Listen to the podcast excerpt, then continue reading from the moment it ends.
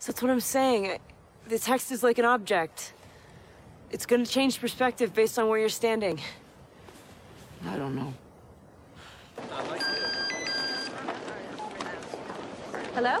Can you hear me? Can you hear me? I missed you, baby sweet. It was a day. Hmm? It was a day. Please tell me you're seeing this too. From Seattle, we're drinking the movies. I'm Taylor Baker. And I'm Michael Clausen. All right, Michael, what if I told you the year was 2020 and we were talking about new releases?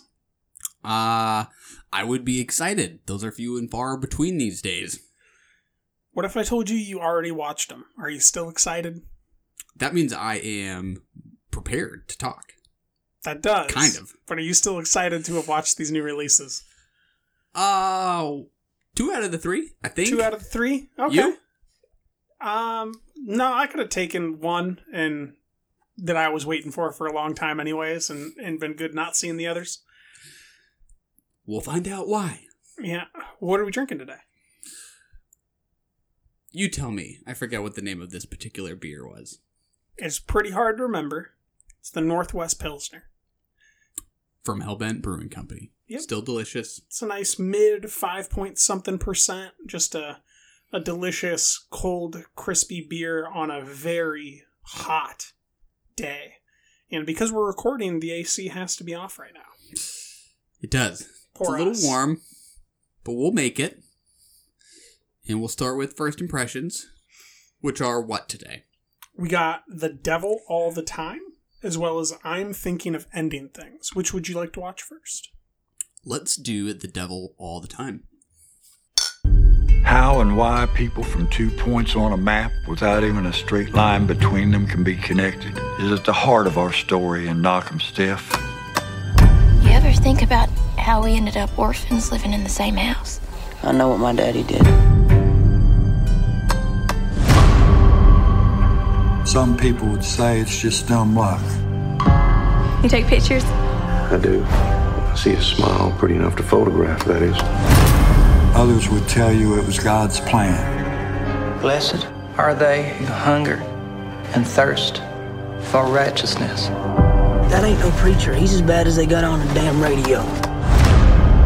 When people look back on it, they ain't had no other choice. There's a lot of no good sons of bitches out there. Excuse me, preacher. You got time for a sinner? You know, I studied something. It's called the delusion. A belief that is untrue. It is our delusion that lead us to sin. Delusions! All right, we just watched the trailer for The Devil All the Time by Antonio Campos.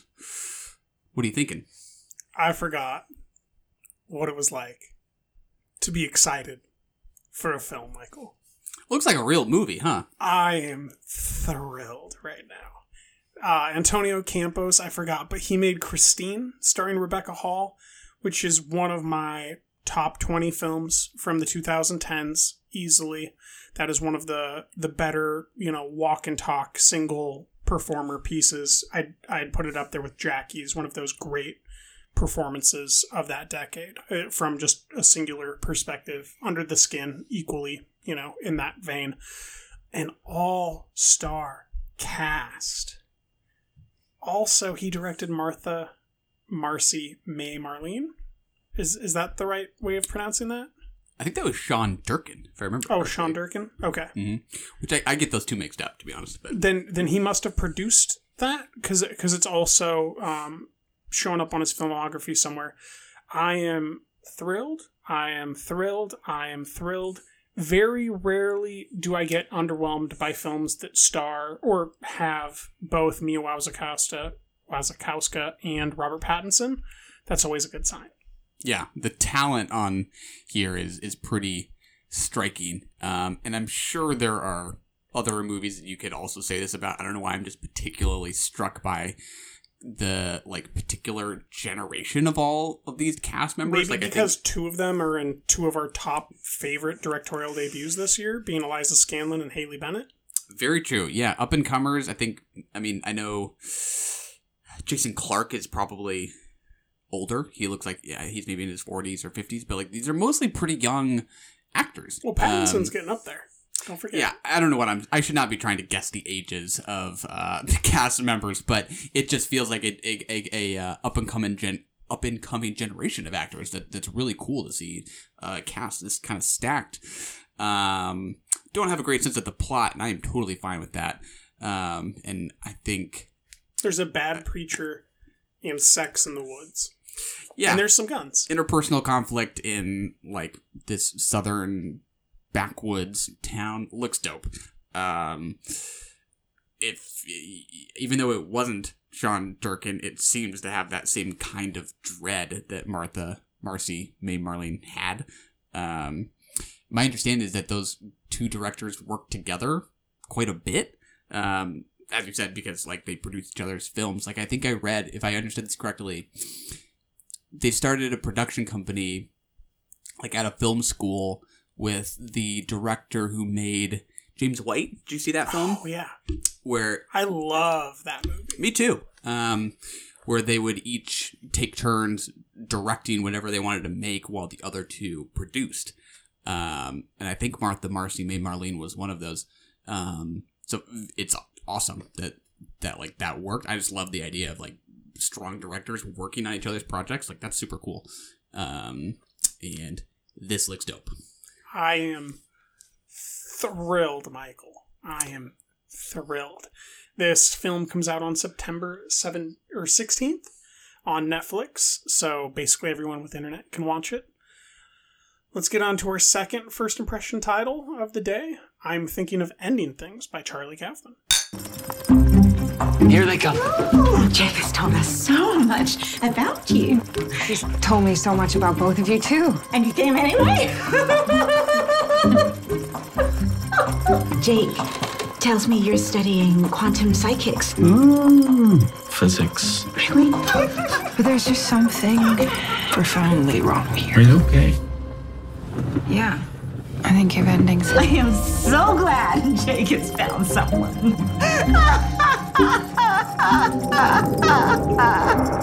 Soon this will all be a distant memory. Who's this? It's me. No, it was me.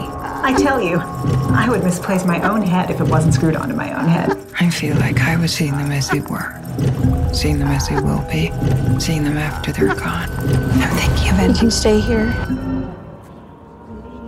Excuse me? You don't have to go I don't have to go where? forward. People like to think of themselves as points moving through time. But I think it's the opposite. We're stationary, and time passes through us, blowing like cold wind.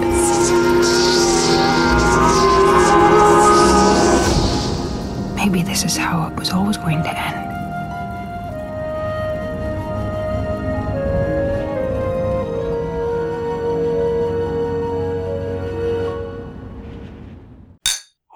Michael. That was the trailer for Charlie Kaufman's I'm Thinking of Ending Things, which comes out on September 4th. this looks dope. Uh, I realized that I think I had kind of the wrong perspective of this movie from the very little I knew about it. Um, I knew that it starred Jessie Buckley and Jesse Plemons as a couple, so I kind of interpreted the title as like a breakup movie, which seemed oddly kind of like small or specific for a Charlie Kaufman movie. Now that I've actually seen the trailer, and it seems much more kind of existential in its uh, use of the title. Um, that sounds much more like Charlie Kaufman. Um, I think it looks awesome. Um, kind of horror adjacent, but maybe more, you know, just kind of psychological horror territory. But with him, you know, you always kind of expect some postmodern twist. Um, I think it looks great. What about you? Yeah, I agree. I mean, this looks like a different way of making me feel how Synecdoche made me feel. Um, it looks formally, dazzlingly accomplished. Toni Collette looks amazing. I'm excited to continue to see, uh, not Jesse Plemons, but Jessie Buckley. Is Mhm. that her name? Um, grow and, and flourish. You know, you and I saw her in a very small movie at the Art House Theater called, or maybe we saw it at the AMC downtown. Maybe that was the only place it was uh, playing in the state. But anyways, the film was Beast. Movie past days. Yeah, yes, that's right. That was MoviePass days. That was 2017 or something like that before we even started the podcast, I think. Mhm. And just seeing that slow rise for her, watching Wild Rose last year, which was such a great performance by her, into seeing something of this magnitude put on her shoulders with Jesse Plemons, who is as good of a person you could share that that load with, and then Mhm. having David Thewlis and Toni. Cl- I mean, this is thrilling stuff. These are the best two movie trailers I think I've seen in tandem, possibly since theaters shut down. Yeah, you feel kind of greedy watching them, right? I- I feel "Come on, not we should only space greedy, those out by like months. But I feel giddy. Those are 10 days apart. I am thrilled. I am dazzled. I am so excited, Michael. Good times ahead. Today's podcast is presented by Podgo. Podgo is the easiest way for you to monetize your podcast, providing podcasters with a flat rate for ad space so you always know how much you get when you include an ad from Podgo. We recently joined as members, and you can too. Apply today to become a member and immediately be connected with advertisers that fit your audience. That's podgo.co at P O D G O dot C O. All right, let's um really boil down this positivity Gonna really dial it back now. and talk about Seth Rogen's An American Pickle. It's been 100 years. The pickle brine preserved him perfectly. You're too old to lose it. The world has changed. Everyone I know is gone. We were able to track down a great grandson. Greenbaum. Greenbaum. this is nuts. Walk past the cafe that you don't need when you live to. The opponents, where are they? They passed away. It was a car crash. He will tell me everything of their deaths, how their bodies died, their faces as the life left. We will bond over our pain. Oh no, love, you're not alone. I understand why you're a religious person, but I'm not. How do you grieve for dead parents? Doing okay. I have an idea. They start big whole business. That's a very stupid idea, Herschel. You have no wife, no children, no friends, no job. You need help. I'm fine. You're not alone. We will become success. Wow. Ooh, very pungent. Mm, yeah, that's straight from the devil. We will finally make their parents proud. Don't talk about my parents. You never met them.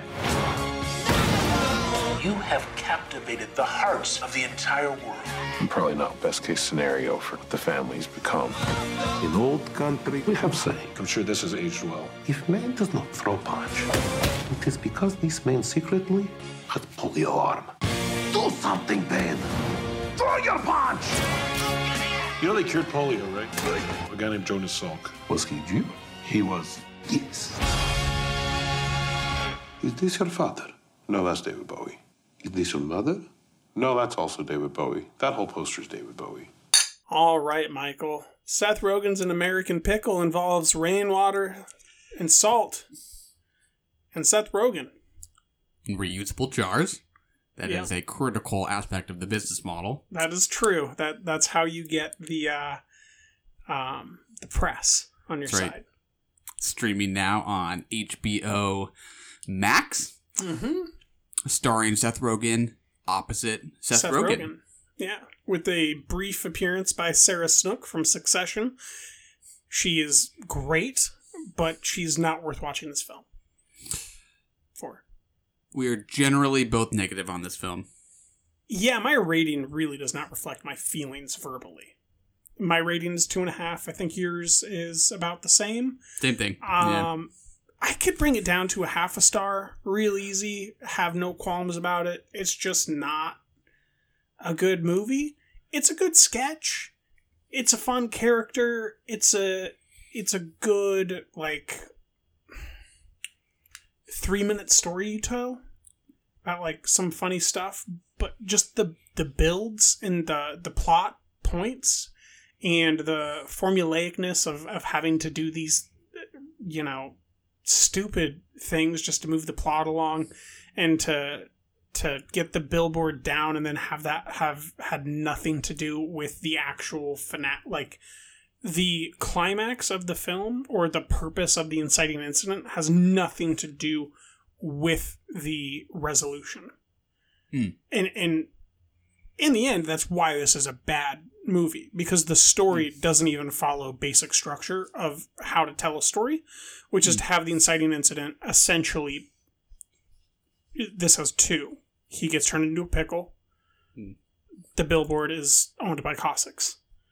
Mhm. Those are the two inciting incidents. And to have neither of those really get paid off in any significant way in its resolution and just go to like a family acceptance humdum humdrum stupid like falsified ethical forgiveness for things that don't make sense to forgive it's just it's entirely weak I completely agree. We are on the same page on this one. Um, I was optimistic about it. I don't Me know. too. I, I did not expect so much of this to be predicated on a feud between the older Rogen character and the younger character. I don't know why I was op- I was ho- hopeful that this would be a- more two like guys a, against the world kind of more of like a hangout movie um that would probably have some uh, plenty of cliches which it does about the older Rogen you know beating the fish out of water in the modern world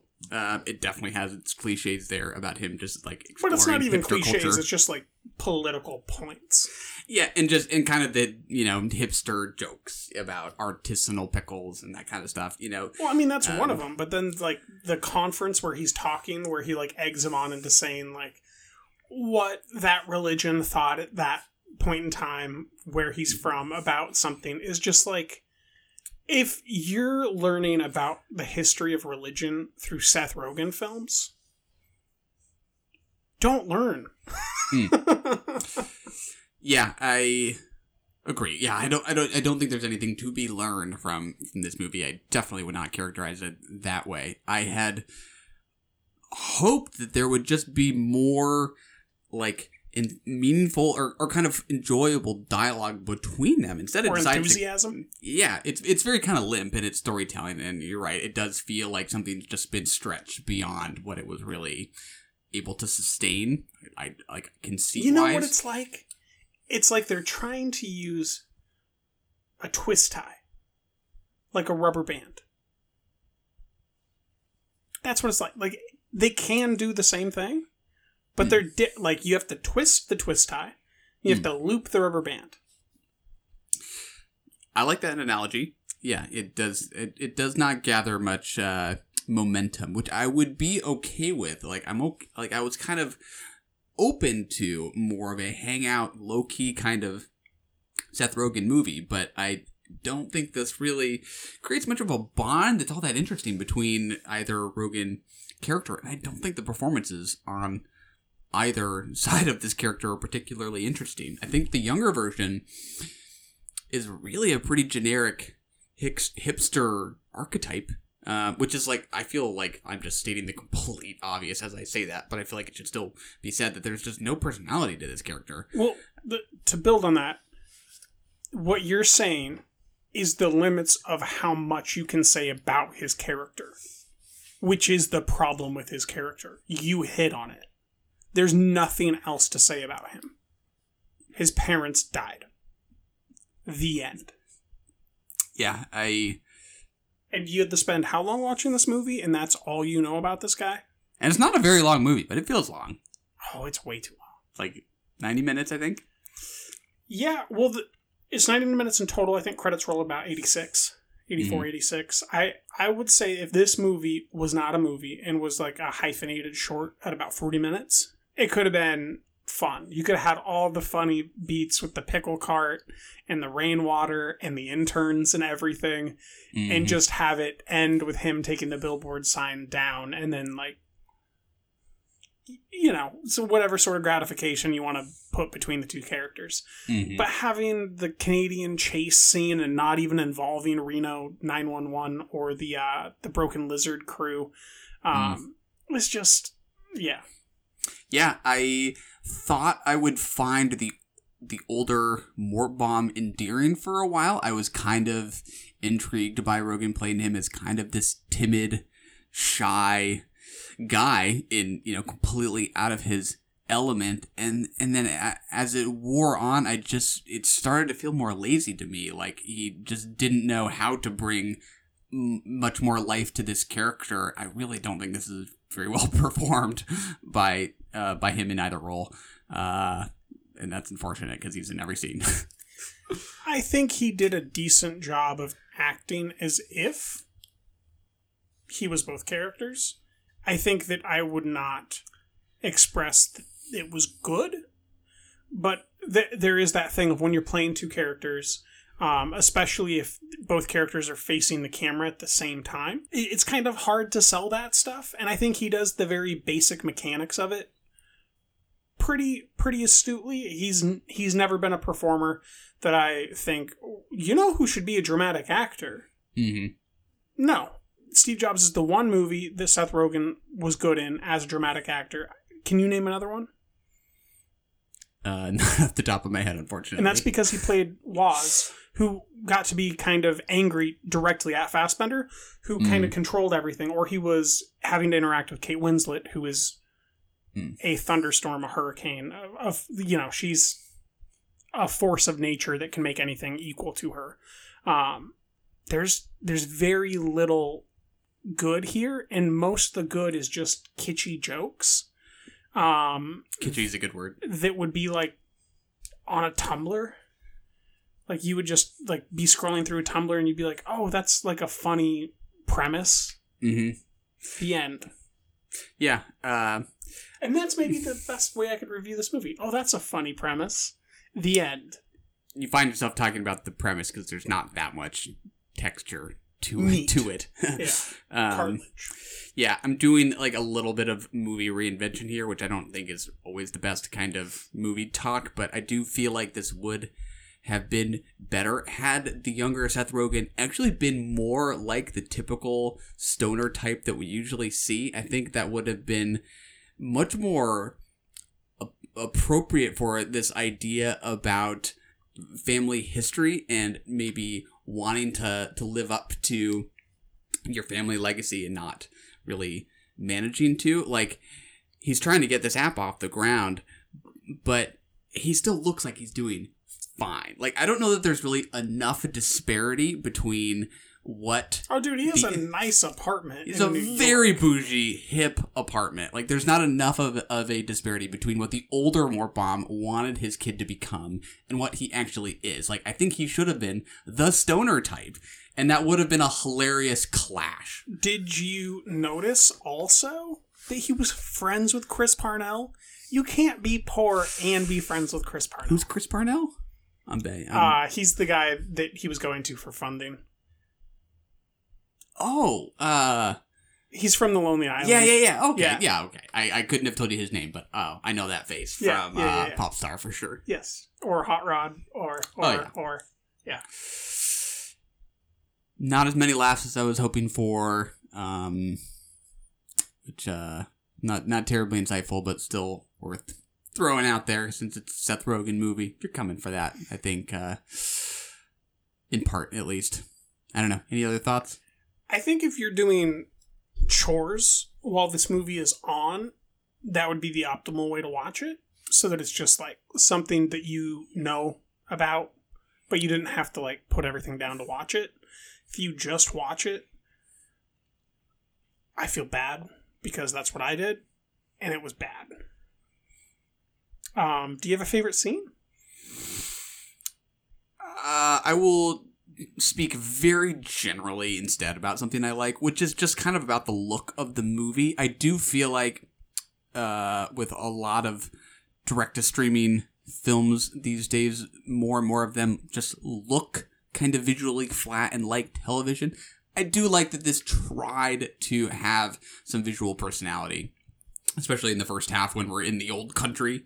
Um, Mhm. There's, you know, just something different going on with the lensing that's kind of like a fisheye. It's not really a fisheye, but um, I appreciate the, the willingness to Yeah, it's try kind of a period, something. a forced period feel. Yeah, I mean, it is not Optic. particularly um, beautiful, but I, I appreciate the willingness to, you know, do something that feels a little cinematic. So that is a very general compliment rather than a particular scene, which I thought was much harder. What about you? The top of the credits. Oh, okay. On to She Dies Tomorrow. I am going to die tomorrow. Amy What is going on? There is no tomorrow for me. All right, listen, Amy, I'm really freaking out right now. I feel like you put this idea of dying in my head. Can can you just call me back?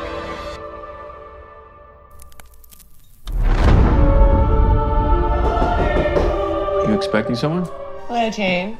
You okay? I just have this feeling I'm going to die tomorrow. But how do you know? I just know. Okay, so you don't know. Happy birthday to you. She Dies Tomorrow. Uh, starring Kate Lyn Sheil, Jane Adams.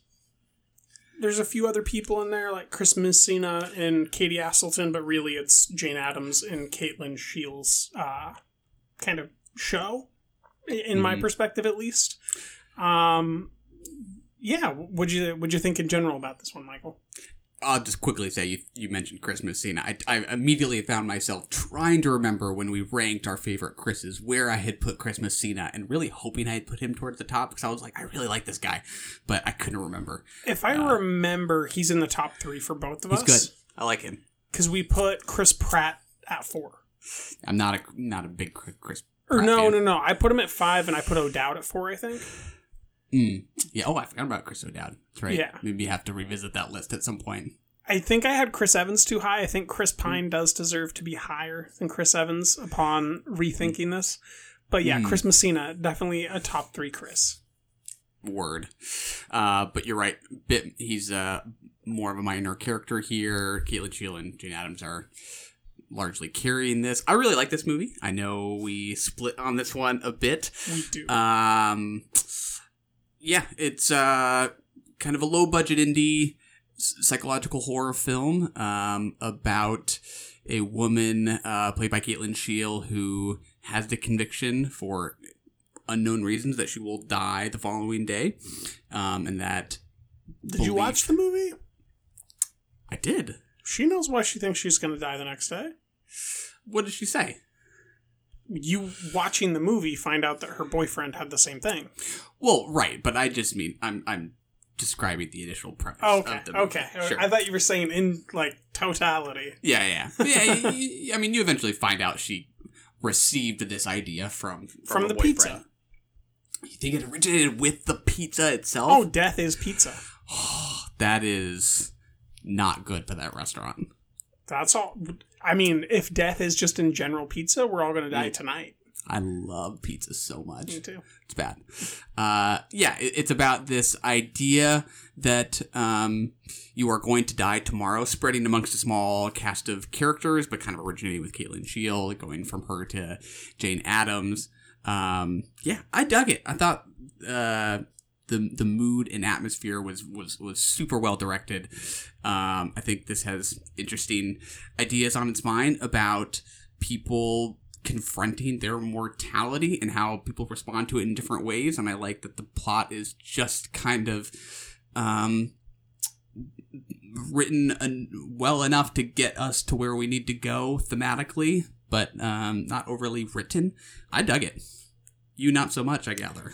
Not so much. Uh, you saying like not written too much. I say not written enough. Like, um, I really do think that she's an interesting director and I really like her quote unquote what is called experimental film, but has now been in circulation for over well over 50 years. So we really shouldn't be calling it experimental film anymore. But the close up, microscopic, you Hmm. know, images, the, the acidity, the you know the the cool LSD trippy visuals are awesome, and they'd be fine in any other story.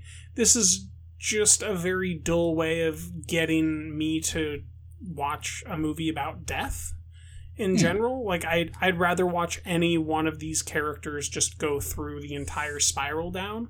Um, so that I could maybe get a little bit more inertia or momentum into the character that I'm following. But it's a little bit scattered all over the place. It's kind of got that Joe Swanson vibe of of being an indie, you know, sprawling thing rather than something narrow and Mm. focused. And when I watch a, or sorry, Swanberg, I think I said Mhm. Swanson. Um, when I watch an indie movie, I that that gets sprawling, I I tend to never really enjoy it because it Mm. loses its own scope or momentum of the catalyst that that kind of created the project. And I think that watching you know, like if we followed um, Jane Adams into Kate Aselton and Chris Messina's home, and then just watched everything that happened there, Hmm. that would have been great because Aselton is super engaging as a performer when she's given a lot of leash. She's Mhm. really, really fun and and really engaging. And Messina is equally competent a performer Mm. and can do whatever you want him to. Um, but the fact that they're just kind of introduced and then we're we're going and watching that other couple um, pull the plug on his dad, like I just never felt um like I was personalized into feeling this movie. Mm. I never felt attached to it. And at some Mm. level of experience with art, you have to feel engaged by it or with it. Mm. And I just felt like I was looking at something that I didn't feel engaged with the whole Mm. time. And that doesn't mean that I think that she shouldn't make projects or that I'm not interested in the next one. It's just I found it very dull.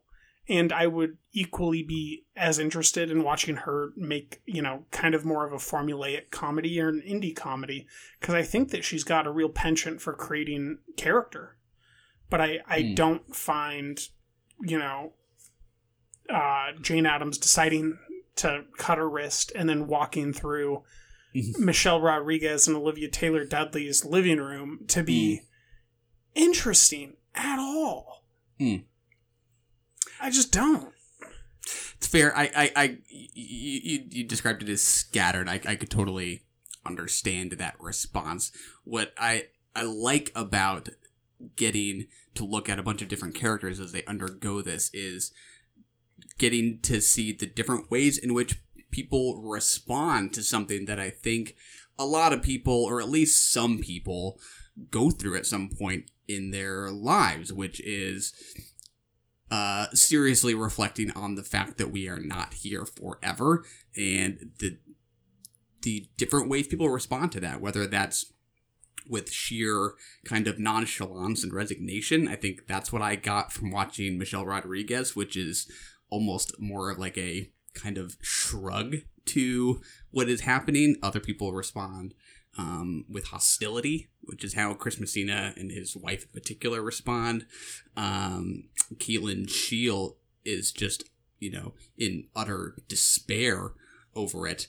Um, and I think for me, by s- exploring this feeling over a group of characters, it is not only personal in the sense that I think Kate Lyn Sheil is kind of our anchor for this. It it helps to suggest more of a kind of collective mood um, that will make it a really interesting artifact a long time from now. I mean, even though this was made, you know, however long ago, we remember movies in the era in which they were released, and that is the era of COVID. Um, and I think the idea that each of these people re- are receiving these deeply negative, upsetting thoughts and forced to confront them on their own um, is uh, a cool idea that I think she's putting to the screen with really well cultivated moods and uh, visual style. Um, it, yeah. Uh, does that make sense? I understand how you viewed it. Yes. Fair enough. I personally just disagree on like the premise of death to begin with. Like Hmm. presenting death as something that is only essentially until we get to Michelle Rodriguez and Olivia Taylor Dudley perceived as a negative. I think is Hmm. very weak and just in the entire premise. Like I I you know, anecdotally, I've gone through my own life experiences where I've been in situations um, that I've had to confront this, and it just feels like a very low resolution, very unpersonal interaction with interrogating the meaning of life, which is brought on by death, or what to do in the face of death while you still have life. It just does not interrogate those ideas in any way that is interesting or fascinating. Um, it does have some moments of like honesty that we see with uh, Kate Lyn Sheil specifically when she wants to to go do the thing that she um, went with her boyfriend to and he had the plans to go do. She wanted to go do that stuff. Like I, I did find that part of the plot a little bit engaging but it's not a very thoughtful piece on what the philosophical topic is that it's purporting to be about Uh, well, I mean, I guess I don't know that I would describe it as philosophical. I think that's fair. I think I would describe it as uh, an illustration of the emotional responses people have to the epiphany or the sudden thinking about our own mortality. And I think I think it's personal in how it details Kate Lyn Sheil's experience, which we ultimately gather was a breakup after the boyfriend seemed to have has had gone through his own crisis and she winds up alone in a new house. And i think i like that that's just enough for me to imagine the the position she's in of trying to start over again reckoning with um what she, what what she has accomplished what what relationships have not worked out and trying to think about um what what makes things w- worth living anymore. Um yeah i, I don't know. I, I i think i f- appreciate the space this gives me to think about what these characters are experiencing versus plot that is um providing closure that gives that gives me more reas more reasons to forget about it. Yeah, I, I think this is a film that I wouldn't push towards desiring more plot from, but rather more character. I I don't think that that Kate Lyn uh, actually is as developed as she could have been.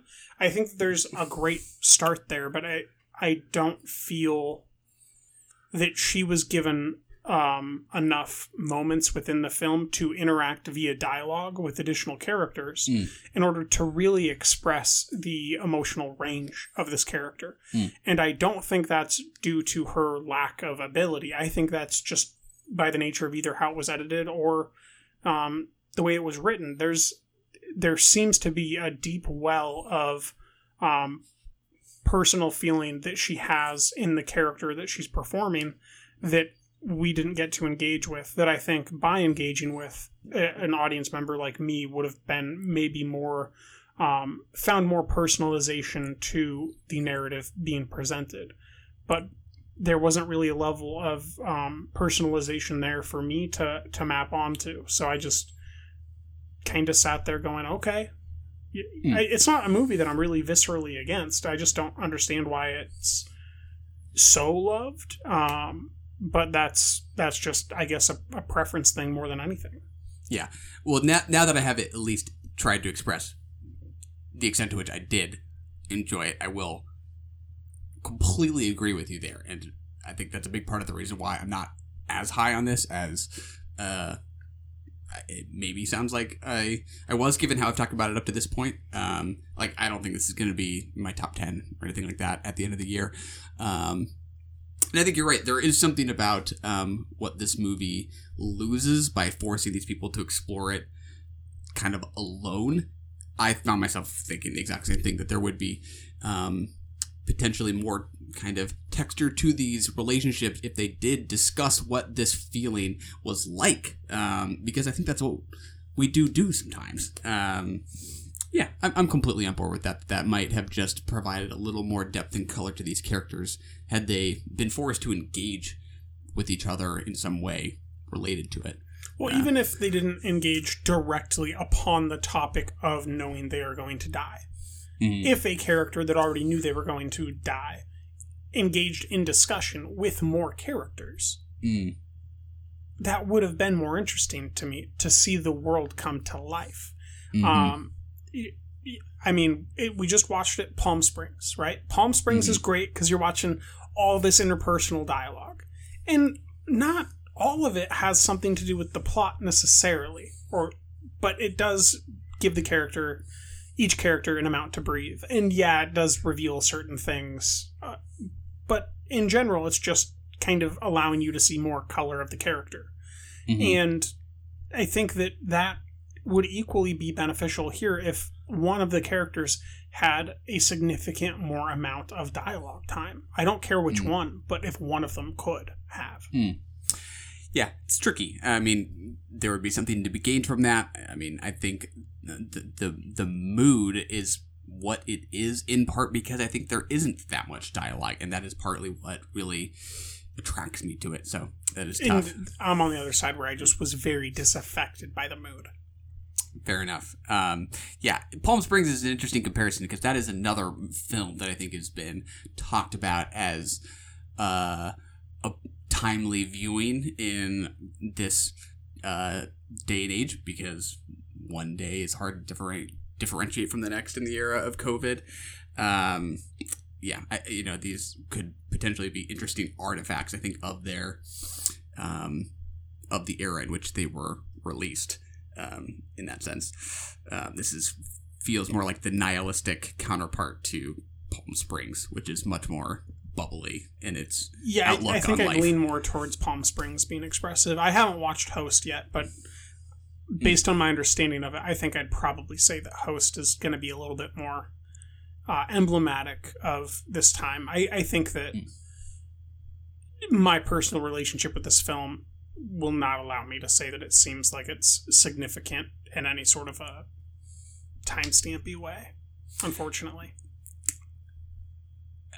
I, I, I, I'll push back a little bit there, and that I feel like Palm Springs feels so much more like television to me than this does, where this does feel distinctly cinematic in its use of the form.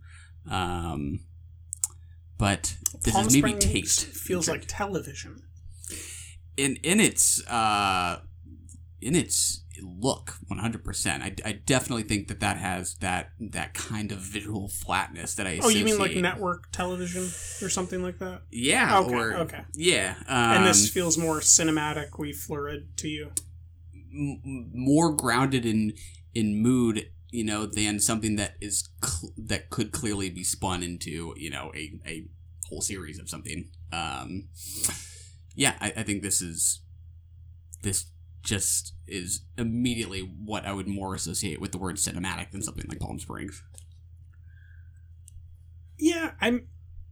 I mean, I guess I still think that it doesn't look that great, and the stuff that looks really great, you could throw in any other movie.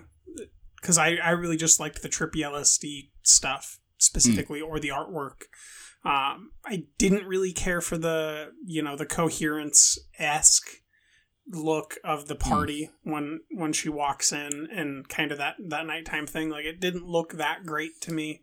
Um most of the sequences looked fine. I don't think she's a bad director but i don't think that what i'm seeing here is anything that i would like say is emblematic of the content or qualities of cinema over something else Mm. like a, a goat walking into a time hole. Fair. Um this is maybe a stretch. A movie that popped into my mind when i was thinking about she dies tomorrow was the dead don't die. Um just in the sense that that has some indie credibility to it in its casting, and that's another film that I think is exploring kind of a cultural mood by way of genre. In that one, it's the zombie movie, and this is like the disaster movie in a way. That's a, that that's what this feels like to me. Is is that something is afflicting the population, um, and that is like despair in a way. Um, uh, I don't know. I think there's something kind of interesting about uh, filmmakers using using genre to um, ex- explore whatever sort of um, feeling is kind of permeating the zeitgeist. That film was obviously much more uh, political in all of its references, but I think there will be something interesting when we look back on these films about the the feelings they capture and associated with their eras. Yeah, I think this is a title that you would put in with a bunch of other titles. It's not the title you would point at. Hmm. It would be the only point that I like. To me, The Dead Don't Die is the title that I would point at, and She Dies Tomorrow is a is a title that would be in with a group of titles that we would be Hmm. discussing. It wouldn't be like the thing that is emblematic of the culture by itself. To me, it's it's not one of those films. Hmm. Yeah. I'll point to it. I'll say, go watch it. Go ahead. I will disagree. All right. Shall we move on? Favorite scene. I, I, I mean, I enjoyed all of the you know kind of formal flourishes when you know the screen's kind of filling up with this with this imagery of, of the bacteria and strobing lights and all that. But I, I thought Jane Adams was hilarious. I really liked the finish where this is super specific, but she's just like flailing around on that like floaty in the Mhm. pool, Getting up on it, you mean? Loved it. Yeah. I'll go with that. What about you? Um, I'll pick kind of a still image again. Um, of when the they're panning away from the conversation happening in the living room, I believe, or may, maybe everyone's like gotten up and gone, and you're just kind of looking straight on at a wall with a painting that is like a classical painting that has the same paint as the walls over it on the top and the bottom, and then circles on top of all the faces of the subjects. I just Mhm. thought that was a really cool, striking image. There was, uh, yeah, I found myself uh, looking at that image and ignoring dialogue temporarily. Yeah. Um, on to Waiting for the Barbarians from Ciro Guerra. Are you familiar with these parts of the frontier? Not with this part. Not yet. There is an episode of hysteria about the barbarians. I have orders to obey. I am speaking of particular situations. Situations where I am probing for the truth. Since all is not well here, I expect further measures will be taken. Colonel Joll's out conducting operations to correct the situation that you've allowed to develop. What did they do to you? Do you want me to take you back to your family? The barbarians whom you are chasing. This is their land. They know every inch of it. You do not. Did you really say that there will be a great war against the Empire? Pain is truth. That is how you get it. You have no idea how tiresome your behavior is. You are an obscene torture. We have set procedures ready to go. You've been treasonously consorting with the enemy. Get out! I want these people out of here! We will end these troubles. We will put down the enemy. And that will be the end of it. All right, Michael. This is a film starring Mark Rylance with supporting roles by Johnny Depp and Robert Pattinson. What did you think about this one? I was a little bit cooler on this movie than I think you were. Um, uh, where to begin? We talked about uh, Guerra's last film on the podcast a long time ago, Birds of Passage, which I think we were both He positive on. Co-directed. Um, I think this might be the first one from him that I've seen from him. Hmm. Just just him, rather. Hmm. Well, I felt like this was maybe um, a direction that I was not terribly excited to see him go in, but I think there's some interesting things about this movie. Um, I guess I felt like Birds of Passage was really cool for how sort of culturally specific and completely lived in some of the acting was. And this feels like a step towards the Hollywoodish for me. Mhm. Um, a little closer to kind of the the more typical Oscary prestige kind of movie. Um, Do you think it feels like a modern prestige Oscary movie, though? Potentially in its Oh, okay. use of ambiguity. Um, you know, th- like there's never any specific mention of the location. I think that's very important to like the conceit of this movie, right? That we're spending most of this movie in this kind of desert landscape that's this outpost on a border. I think it feels like South America, but we never really specify a country or something like that, nor do we really specify the culture that these um, British guys are calling barbarians. So I think there is this right this very Well, intentional. that's. I, I mean, so we already disagree. Hmm. But I think very clearly the Empire is a British Empire. I would agree that they are British for and sure. And that they are on the border of where the Arab nations meet the steppes of Asia. Oh. Oh, okay. And that the, the nomadic people who are called barbarians are Mm. the the Asians that live on the steppes Mm. that are horseback riders, which are y- you know pretty well storied warriors going back to Genghis Khan. Totally fair. That is then completely on me. I just don't think there's any mentioning in the script. There is. of where and they It are. doesn't define exactly where they are, but I mean, they have to go up mountains to meet Hmm. Asians on horseback, which is exactly the nomadic peoples of the steppes. And they are in a desert. Mm. So geographically, you have to assume you're in an Arab Hmm. border nation against the the steppes, which Hmm. is, I mean, the steppes are huge. So that Fair that's enough. maybe why you don't need to be super specific about it. Fair enough. I assumed he was deliberately withholding some of those specific details for the sake of sort of metaphorical flexibility. Um, I think it was but- just not to not to get too wound up in your definitions and just let the story be. fair enough. Um, what did you like about it?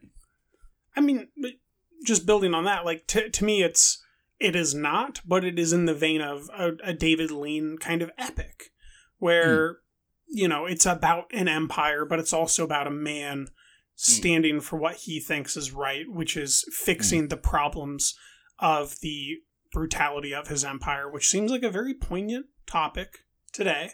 Mhm. Um, and just full transparency, Mark Rylance has been one of my favorite performers since about 2014, probably. Um, 2018, I think I watched Wolf Hall in its entirety, and he just kind of jumped into my pantheon of top 10, top 5 favorite living actors.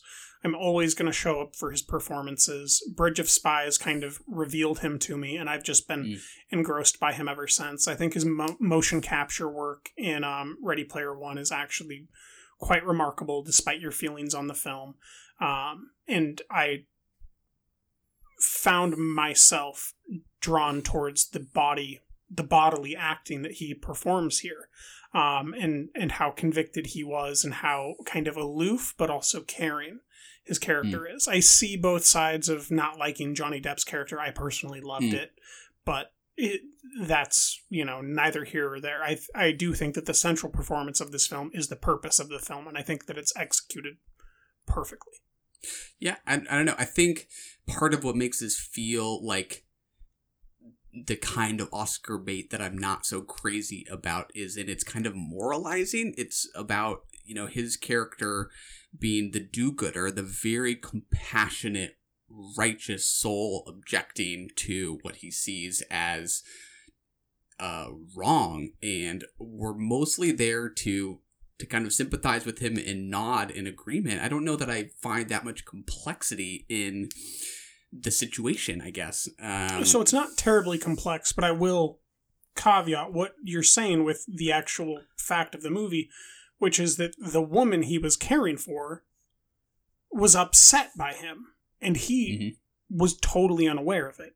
Mhm. So he was just as culpable in the things that he's against as she was, which I think bring, brings a much larger layer of of dynamism of, of you know philosophical thought. I do. I don't think for me that relationship just did not work, and I I, I think it has to do with just the the difference in in performance between Rylance and that particular actress that just feel like they're operating on completely different planes where he feels like he is on the stage and he and she does not um, and i think i don't know it, it, it left me a little bothered by how little we get of that perspective um, that, that made, me a little uncomfortable i don't know how well i can articulate why that is um, So this is a novel adaptation you did not particularly like. oh i actually didn't know that was an adaptation Okay. Um so my my understanding is that she's never really given a name. She's just called the girl. And Mark Rylance is kind of just the magistrate. He is given a name within the film, but his real you know thing is just an archetype. And I think that this story and this film are not about the particulars, but are about mm. the generalizations that are true. Um, about mm. someone who thinks they're doing the right thing, not doing the right thing, but simultaneously mm. being better than the wrong thing. And being in a place where the wrong thing is happening and you're in a situation to make it better, and you think that you're good, but you're just contextually good, and that maybe without you they'd be fine. Yeah, I mean, uh, uh, I, I, I agree. I mean, you're talking, you, you're saying it's not about the particulars. I completely agree. That's why I think it, it is relevant that he doesn't bring the, the specifics to the script. Um, but yeah, I don't know how he explores Rylance's character's revelation or or maybe you know just slowly starting to understand or at least think about in the end his com- complicity in this system um And there's there's is o- images it, it's it, of his complicity, Mm, right? when he's mm. sitting there drinking his his whatever he's drinking, tallying Mm. up the the fruit pickers' work, Mm. and clearly not working as hard as them, but having all the bounty. Like there's Mm. There's some I think visual examples of the irony or or the criticism of these themes directly in the film that makes it a little bit more interesting than um I, I think it's being contended with. yeah i mean i agree i, I think i think there is stuff there I, i'm not sure it's helped by the theatricality of the mode of performances um How dare you? Mark Rylance I mean, is a saint. but I mean, just but don't you feel like this is until that point where the movie decides to to acknowledge that Rylance's character is complicit in some way, is sort of enmeshed in this problematic situation. That is a, a, huge understatement. That there's a pretty black and white kind of moral distinction between his character and Johnny Depp's character. Um, that we're just sitting through as we watch Depp be bad. Well, I think that's the thing that, that is really interesting about telling a story is the way that humans want to make things black and white. And you'd already seen examples of him being a lazy magistrate and going and calling on a prostitute with, with no, you know, guilt or or no real social consequence for any of his behavior or any responsibility other than having you know his own interests constantly like his own fascination his own interests in their culture um, which is exemplified through these archaeological digs and and um, pieces of, of artifact writing that he's getting. Um, I, I think that up until that point you don't realize that there's anything bad to what he's doing. But you've already seen examples of where he's not you know, colloquially in that village or or outpost, pulling equal weight to every one of the subjects around him. Mhm. And I think that a human's ability to watch a story like that and then decide what they'd already been seeing is it is now different just because of the different light that's being shown is what's interesting about storytelling in general and what's interesting about humans and how we map things but i think that the the distinction of him being complicit was already there you and i just hadn't been clued into it by the Hmm. narrative of the piece yet then maybe I mean I, that that is what I what I like about this movie and why like I'm not as negative on it as I think a, a lot of people have been. I guess it's that it does wait quite a while to kind of acknowledge that, which well it, it waits a while to let you know that but it's, Right, but it's been showing you that stuff the whole time yeah, I mean I think it really foregrounds the villainy, the barbarism of is that a of the word? empire Uh, of Johnny Depp and Robert Pattinson, right? But Um, but I mean, outside of them is the soldiers and the the people making the decision to to send them in in the first place. The the empire is the the barbers themselves, you, you know, and that's you know I had this thought of how of what I could write the review like maybe one eighth of the way into the film, and I, I didn't write it in my review, but it's um, we were waiting for the barbarians the whole time, but they were there with us.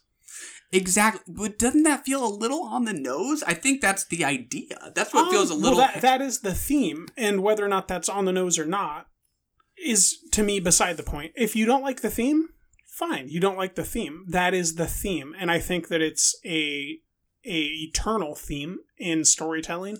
And maybe you didn't like it here, and you'll like it somewhere else where there's a, a much more, you know, defined back structure. But like you didn't mind with She Dies Tomorrow, I don't mind um, letting this film be simultaneously simplistic while talking about you know themes that are um, kind of eternal themes that we'll continually as a species deal with. yeah, I think it's for me partly about how the person, like how the the empire's evil is personified through really specific individuals that take uh the foreground for so much of the movie. Johnny Depp and then later Robert Pattinson. I mean, those are really specific instances of someone who is so clearly terrible and soulless um that is not as I don't know.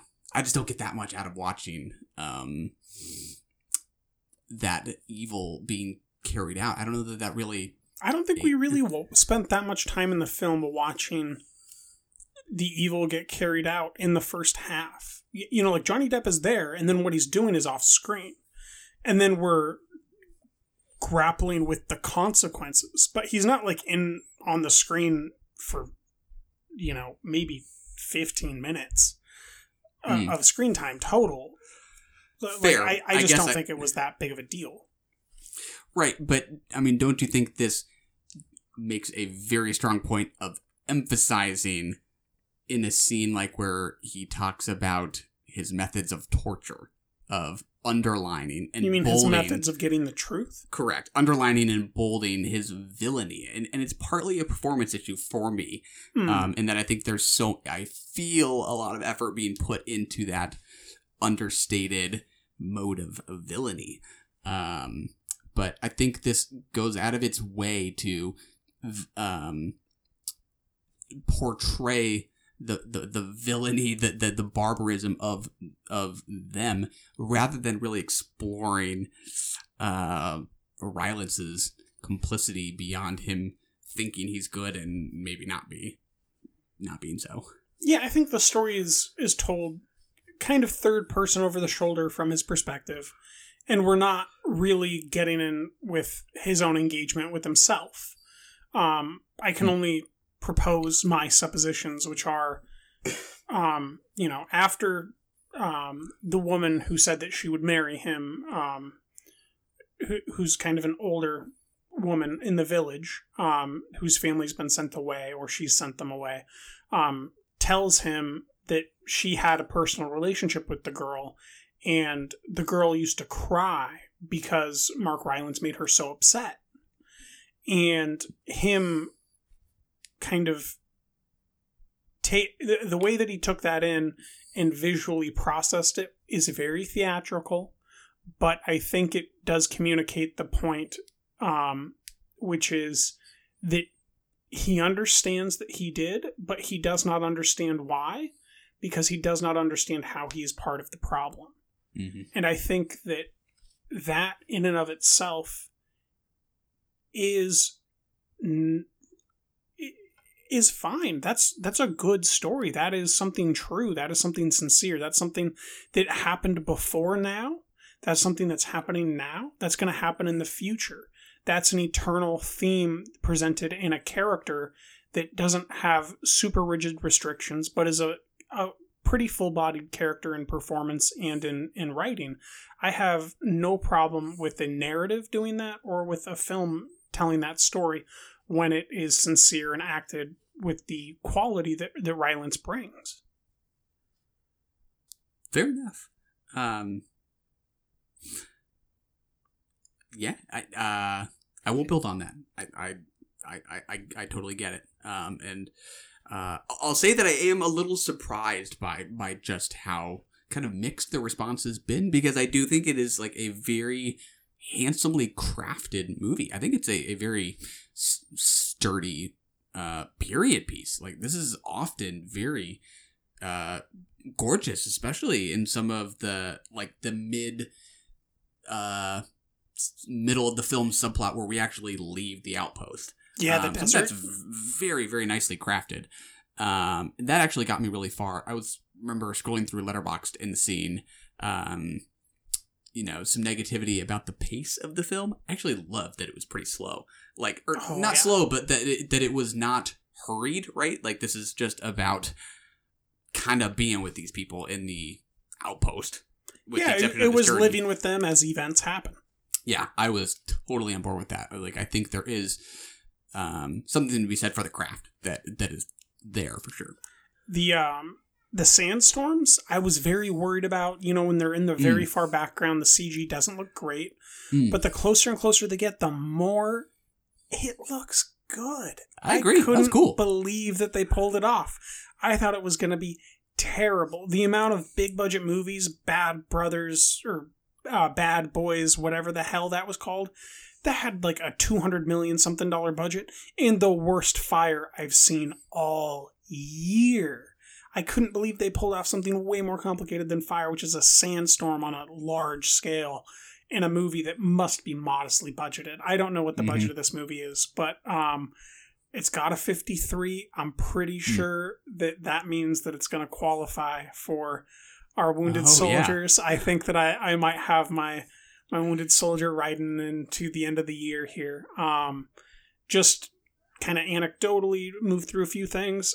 I don't know about you. This doesn't have a a large score, but the moments that the score comes in, I was swept away. This is by far one of my favorite orchestrals um, that that I've heard all year. Um, there's a, a three main plot beats where these different orchestrals come in, and I just absolutely loved those scores. Mm, yeah.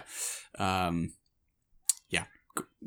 I would completely second those. Um, I think a lot of the interiors look really nice. Some of these feel like they're naturally lit by candlelight. Some of that looks great. Um, I do really appreciate the uh, the attention to um, that kind of detail.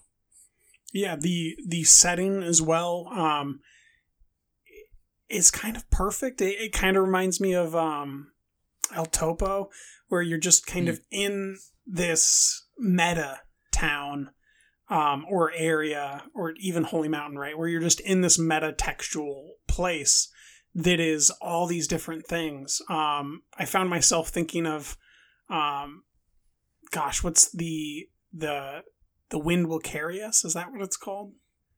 The Kiarostami one? yeah. Yeah, yeah. yeah I, I found myself kind of thinking of that village and in just the the architecture of the desert and how this place could be in in so many di- i'm not very familiar with middle eastern um, geography but it could just be in so many of those places that i've seen in different films and that it, it is a real place so far as i can tell um, and the significance uh, of the city over time. It doesn't quite get to the wind will carry us um, and you know the importance of of different structures but like the importance of the tree um, when he's hung from it after he's been beaten versus when the the boys are playing tag and they run up to the tree having fun i i just really liked seeing one place come to life in different ways and the dichotomy of the negativity to the positive Let's leave it at that. all right Until next time. Run! Go! Get to the chopper! We have to go. I'm coming with you. That was brilliant. You're the best and we love you! That's another one in the can.